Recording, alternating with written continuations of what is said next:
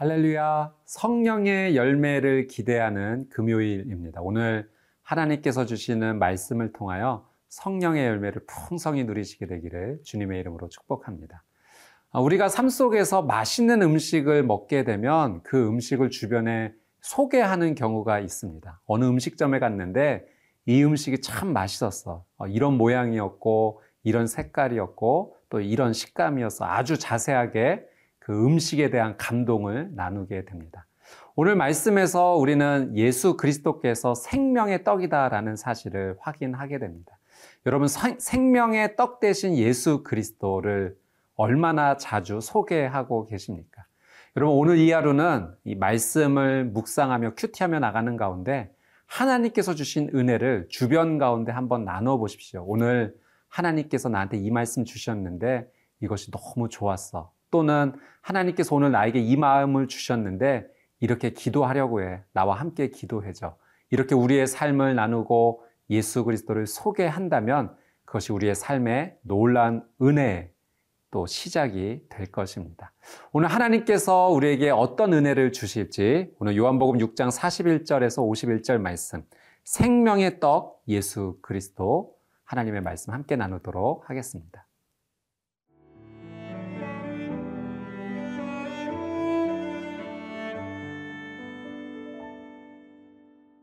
요한복음 6장 41절에서 51절 말씀입니다.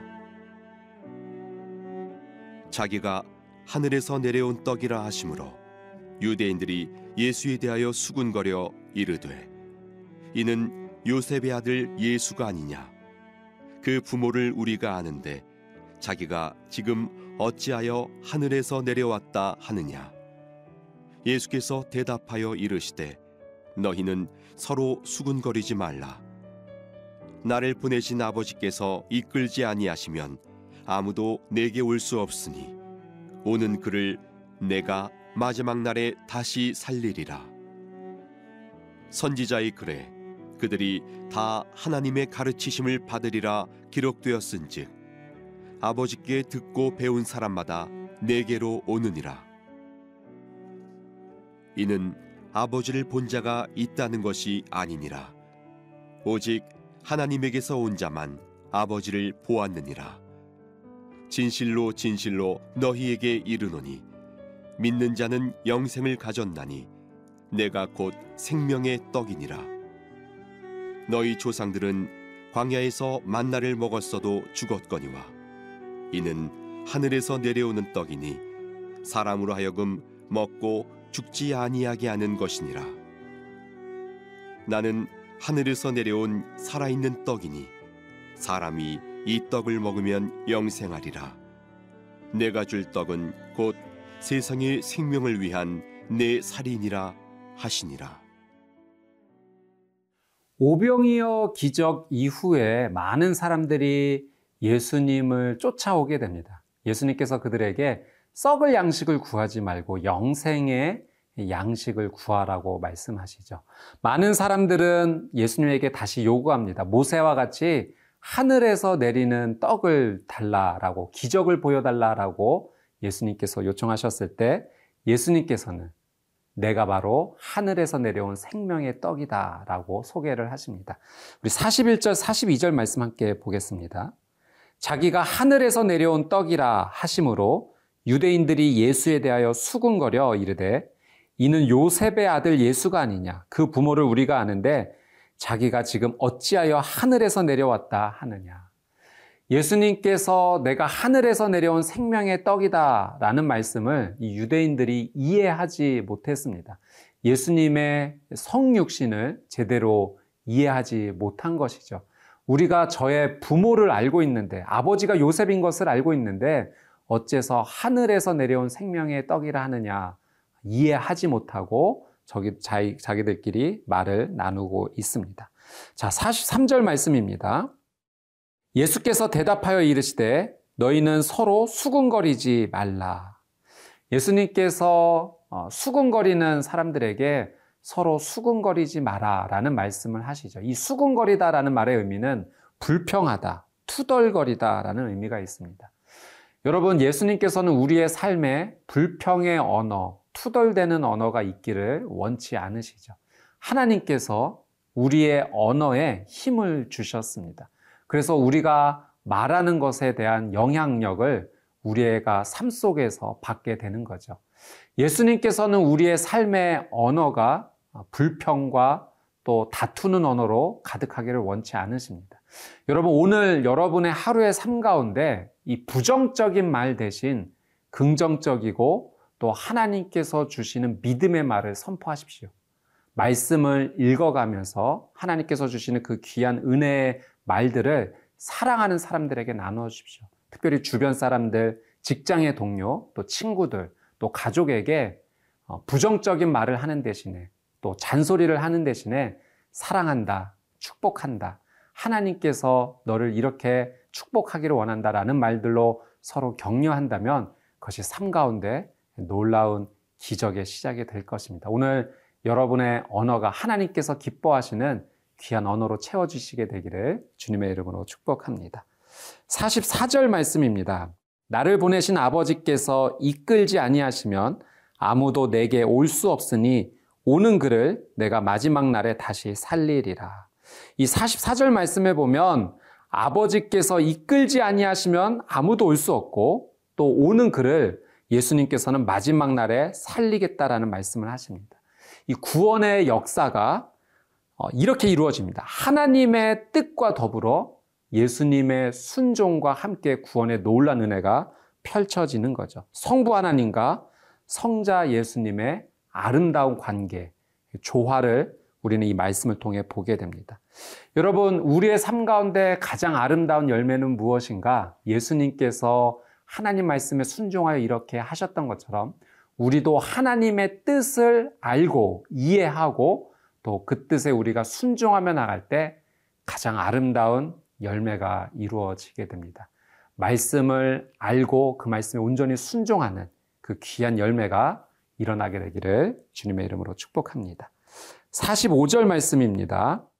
선지자의 글에 그들이 다 하나님의 가르치심을 받으리라 기록되었은즉 아버지께 듣고 배운 사람마다 내게 오느니라. 예수님께서 구약의 이사야 말씀을 인용하세요. 이사야 54장 13절 말씀인데 내 모든 자녀는 여호와의 교훈을 받을 것이니라는 말씀을 인용하시면서 이 말씀을 하시죠. 예수님은 성경을 참 사랑하셨습니다. 아, 그리고 그 성경을 암송하기도 하셨고요. 여러분, 예수님의 이 모습처럼 우리도 하나님의 말씀을 사랑하고 가까이 해야 합니다. 이 45절 말씀에 아버지께 듣고 배운 사람마다라는 표현이 나와요. 듣고 배워야 한다는 거죠. 여러분, 우리가 하나님의 말씀을 듣는 것으로만 그치지 않고 또 그것이 내 삶 가운데 학습되어서서 펼쳐져야 됩니다. 여러분, 우리가 자전거를 배울 때 자전거는 이렇게 타는 거야 이론적으로만 아는 것이 아니라 그것을 직접 체험해 봄으로써 우리가 그것을 온전히 자전거 타는 것을 익히게 되죠. 여러분 큐티가 그러합니다. 하나님의 말씀을 묵상하고 그 말씀을 내 삶 가운데 적용하여 살아가는 것이죠. 오늘 하나님의 귀한 뜻을 발견하고 발견하는 데서 그치지 아니하고 그것을 삶으로 살아내는 귀한 삶, 예수님 닮은 삶이 되시기를 주님의 이름으로 축복합니다.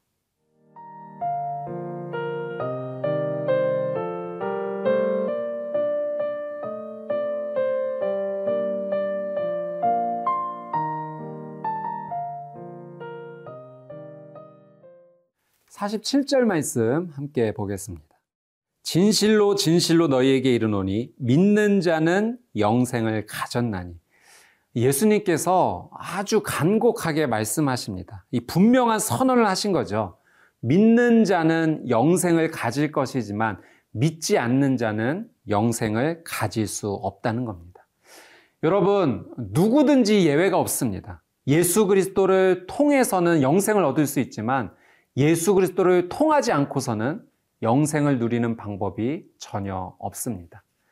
여러분, 만약 여러분이 천국 문의 앞에 이르러서 이제 마지막 그 문을 통과하여 천국에 들어가게 될 때 여러분 무엇을 고백하시겠습니까? 무엇 때문에 나는 이 천국에 들어갈 수 있다라고 고백할 수 있겠습니까? 우리 가족이 다 신실한 크리찬이에요. 라고 말하면 그 문을 통과할 수 있을까요? 저는 이제까지 제가 살아온 인생 가운데 참 착한 일을 많이 했습니다. 그 고백을 하면 그 문을 통과할 수 있을까요? 여러분, 우리는 딱 한 가지 고백. 예수 그리스도. 그 고백이야말로 우리가 영생을 얻을 수 있는 유일한, 유일한 우리의 믿음의 고백이 될 것입니다. 여러분, 오늘 이 하루의 삶 가운데도 오직 예수 그리스도를 선포하고 그 예수 그리스도를 의지하여 살아가십시오. 예수님만이 우리의 삶의 힘이요, 우리의 영생의 시작이 되는 줄 믿습니다. 48절 말씀, 내가 곧 생명의 떡이니라. 예수님께서 자신이 생명의 본질이심을 우리에게 말씀해 주시죠. 이것은 우리에게 초청장과도 같습니다. 예수님의 이 생명의 근원 되시는 이 말씀의 의미를 우리가 온전히 이해하고 붙잡을 때 우리가 생명의 놀란 은혜를 누리게 됩니다. 자, 49절, 50절 말씀입니다. 너희 조상들은 광야에서 만나를 먹었어도 죽었거니와 이는 하늘에서 내려오는 떡이니 사람으로 하여금 먹고 죽지 아니하게 하는 것이니라. 여러분, 예전에 유대인들의 조상들은 광야에서 하나님께서 주시는 만나를 먹었지만 결국 그들은 죽었습니다. 그러나 죽지 않는 영생의 시작이 되는 떡이 있는데 그것이 바로 예수 그리스도임을 예수님은 우리에게 말씀해 주십니다. 50절 말씀에 표현해 보니까 하늘에서 내려오는 떡을 먹어라 라고 표현을 합니다. 여러분, 이 먹는다라는 것은 온전히 받아들인다. 그리고 연합한다라는 의미이죠. 예수 그리스도 생명의 떡을 먹는다는 것은 그 예수님을 온전히 받아들이는 겁니다. 그리고 예수 그리스도와 연합하는 것이죠. 이것이 바로 영접입니다. 영접하는 자, 곧 그 이름을 믿는 자에게는 하나님의 자녀가 되는 권세를 주셨으니. 여러분, 예수 그리스도와의 연합을 통해서 그분의 생명의 떡을 먹음으로써 우리는 생명의 은혜, 영생의 은혜를 누리게 됩니다. 51절 말씀입니다. 나는 하늘에서 내려온 살아있는 떡이니 사람이 이 떡을 먹으면 영생하리라. 내가 줄 떡은 곧 세상의 생명을 위한 내 살인이라 하시니라. 여러분 예수님께서 이 생명의 떡, 내 살을 먹어라 말씀하셨는데요. 이 말씀의 의미를 예수님께서는 십자가에서 이루셨습니다. 우리에게 생명을 주시고자 나의 모든 죄를 대신하여 예수님께서 십자가에 못 박히심으로 그 살이 찢겨지신 거죠. 우리가 그 구주 예수 그리스도, 십자가 예수 그리스도를 온전히 믿는다면 그것이 바로 예수 그리스도 생명의 떡을 먹는 것입니다. 여러분, 오늘 이 하루 예수님께서 주신 이 은혜가 얼마나 큰지 다시 한번 묵상해 보십시오. 그리고 그 감사함을 고백하십시오. 그리고 이 생명의 떡을 내가 먹겠노라 믿음의 고백을 하십시오. 예수 그리스도를 붙잡는 것만이 영생의 시작입니다. 오늘 이 하루 생명의 떡을 취함으로 누리는 놀란 은혜가 있게 되시기를 주님의 이름으로 축복합니다. 함께 기도하겠습니다. 참 좋으신 아버지 하나님, 우리에게 예수 그리스도 생명의 떡을 허락하여 주셔서 감사합니다. 이 생명의 떡을 취할 때, 먹을 때 우리에게 영생이 시작됨을 믿습니다. 오늘 하나님의 말씀 앞에 나와 예수 그리스도를 그리스도 메시아 구세주로 고백하는 모든 사람에게 이 영생의 놀란 은혜가 임하게 하여 주시옵소서. 감사드리며 예수 그리스도의 이름으로 간절히 기도드리옵나이다. 아멘.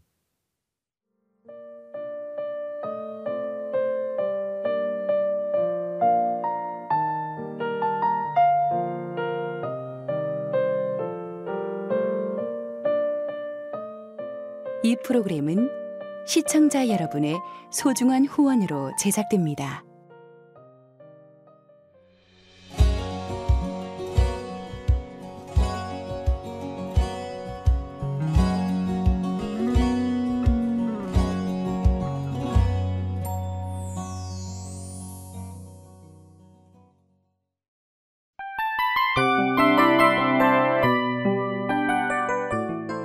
이 프로그램은 청취자 여러분의 소중한 후원으로 제작됩니다.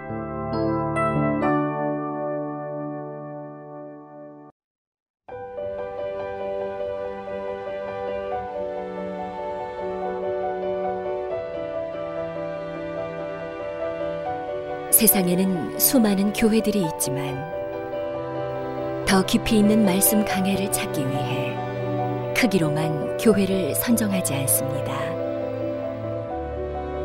보다 좋은 영적 콘텐츠를 더 많이 나누기 위해 방송비를 받지 않습니다. 1년 365일 복음만 전하고 싶어서 우리는 광고를 하지 않습니다. 온누리의 복음을 땅끝까지 CGN TV와 함께 땅끝 성교사가 되주세요